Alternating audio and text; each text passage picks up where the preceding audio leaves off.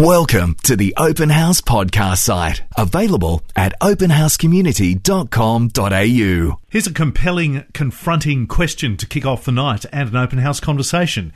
Can you handle the truth? Lance Armstrong's case and the deepening mire he's in got us thinking this week about truth. In his case, it all apparently started off innocently, then somewhere a line was crossed and despite his continual denials over so many years, according to the US anti doping agency, there's overwhelming evidence that he's engaged in the biggest doping conspiracy in sports history. He's stepped down from the cancer charity he launched. Nike has dumped its sponsorship with him. So, what about the question of truth? None of us can cast the first stone on this question, according to my next guest. Since childhood, at home, at school, in church, he says we've all been trained not to be truthful. This may be a challenging conversation to hear, so I'd love to hear your take on it. Can you handle the truth? Can you be truthful, the whole truth, and nothing but the truth? Has that been you always? Or put it this way, can you handle the truth about yourself, the truth being put to you about you by someone else? Does truth win out in the end? We'd love to hear from you. 1300 40 20 20 or post on our Open House Community Facebook page. Put it this way if Jesus says he is the way, the truth, and the life, it must be hugely significant. But can we do it? How can we handle the truth? Brad Blanton will get us thinking deeply about this. He's authored a number of books on the theme of radical honesty. Brad is a psychologist and politician. So, how does radical honesty work there? Brad, welcome to Open House. Thank you. When you reflect on a case like Lance Armstrong's that's now gone on for years, what lessons can we gain from that, do you think, Brad? You're right that once you're caught in a lie and you continue to work on sustaining it, it's kind of equivalent to foreign policy for the United States of America. I spent over 35 years as a clinical psychologist in Washington, D.C., and it's the best place in the world to become an expert on lying because people start something going, some myth, and they're so invested in maintaining the myth that they're willing to do anything to keep the myth going. And the myth is that your identity is your reputation. Mm, yes. And of course, that was very strong on his part. His reputation was his identity. What he actually discovered when he healed himself was the fact that his reputation as a great athlete was at hand. And the thing is, he wasn't as knowledgeable about what he was doing to actually give himself an extra advantage when he first started in it. He didn't really know. What he was doing wasn't really technically illegal then. And then he maintained the myth that what he did was the same equal competitive with everybody else, and basically it wasn't. Brad, you say that lying is the primary source of modern human stress. Well, lying has to do with living in the mind, maintaining your reputation with the assumption that who you are is your reputation. That's false. It's not. Who you are is a person sitting in a studio talking to me on the phone right now. And who I am is a person talking on a phone at the other end. That's my fundamental identity, which is always in the here and now. And whenever you think that who you are is your rep, you're into what causes lying, which is to maintain your image in the minds of other people. You imagine what other people will think about you, and you play to that. And this involves self deception, not just deceiving other people, even with white lies. Self deception is always a matter of deceiving other people. You can't really deceive yourself. You have to have two people there. You can deceive yourself if you're schizophrenic. But basically, you are always, even when you call it self deception, it's always for the sake of deceiving other people. And you say we actually become happier by being more honest, even when it's about something painful or, say, a taboo subject. How's it going to make us happier? Right.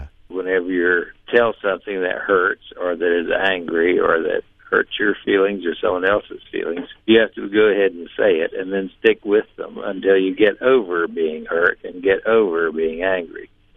If you don't get hurt and get angry, what you do is avoid it, and avoiding it, it persists forever. Hmm. When you experience an experience, it comes and then it goes away. And when you resist experiencing an experience, it persists. But what if that becomes very uncomfortable for everyone? And often a Mm. very difficult situation will be made even more difficult if we're patently and blatantly honest. I'd say go for it. Go for the more difficult because the more difficult, when it's more honest and it's also more difficult, it's experienceable and you can get through it and get over it.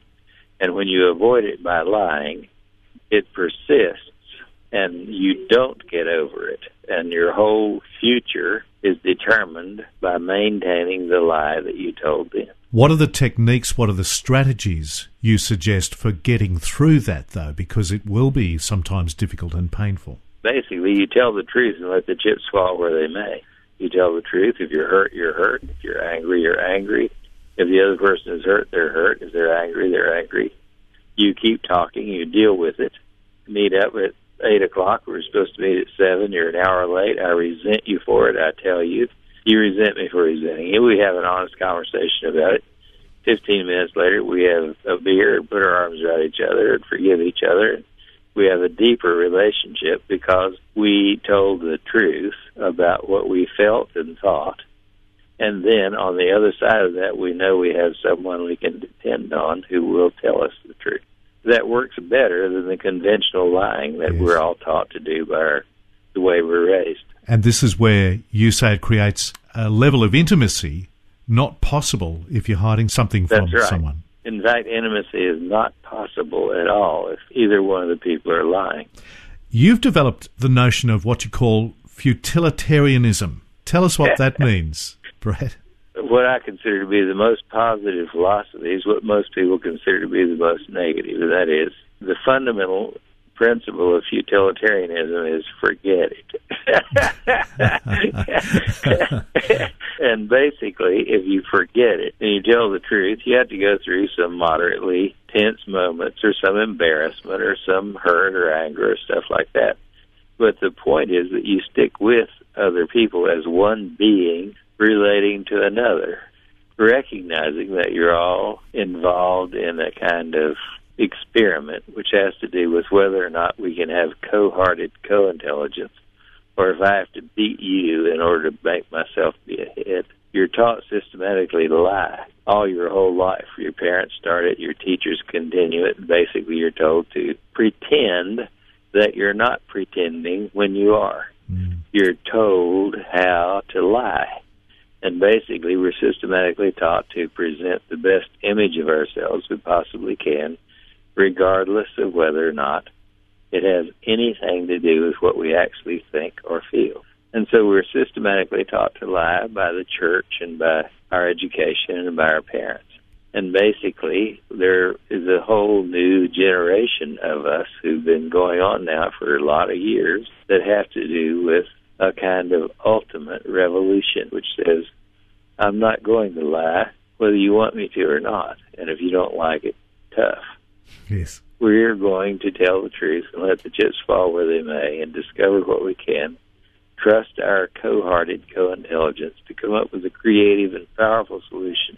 Radical honesty is about telling the truth and discovering what's necessary to resolve what occurs as a result. Even when it comes to little white lies, Brad. Yeah, little white lies are the most pernicious lies that there are. That keeps us alienated from each other. It's a kind of an ongoing personal PR campaign that has to do with the ultimate kind of phoniness, which is to basically play like what you actually think or what you actually feel or what you actually done is not what you thought, felt, or did. Yes. Now, you've been able to put this to work in a range of experiences and contexts in your own life, including politics in the US. You've twice stood for the House of Representatives there. How on earth Mm. did your radical honesty work out in that context? Not very well. I mean, it did, me. it, it did much better than I thought it would do. Actually, I ran as an independent for Congress in the United States against Eric Cantor, who's the current Republican House Majority Leader. I ran against him in the most conservative district in America, and I said I'm running against him just so that the intelligent people in this district can vote for some option. And I got 25% of the vote as an independent, which was a record for an independent in Virginia. Wow. wow. but I still got defeated. He spent one and a half million dollars, and I spent eighty thousand dollars.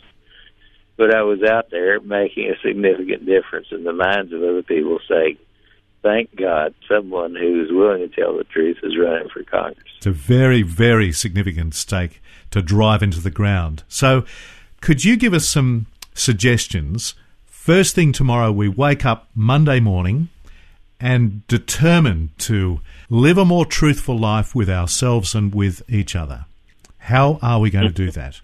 I recommend you make an agreement with a friend or your spouse or someone that you know, and you say, "Look, I've been hearing about this idea called radical honesty. I want to try it out as an experimental test." So, what I'd like to do is for you and I to make an agreement for two weeks. We'll be completely honest with each other. We'll tell each other the truth about whatever we think, whatever we feel, and whatever we've done.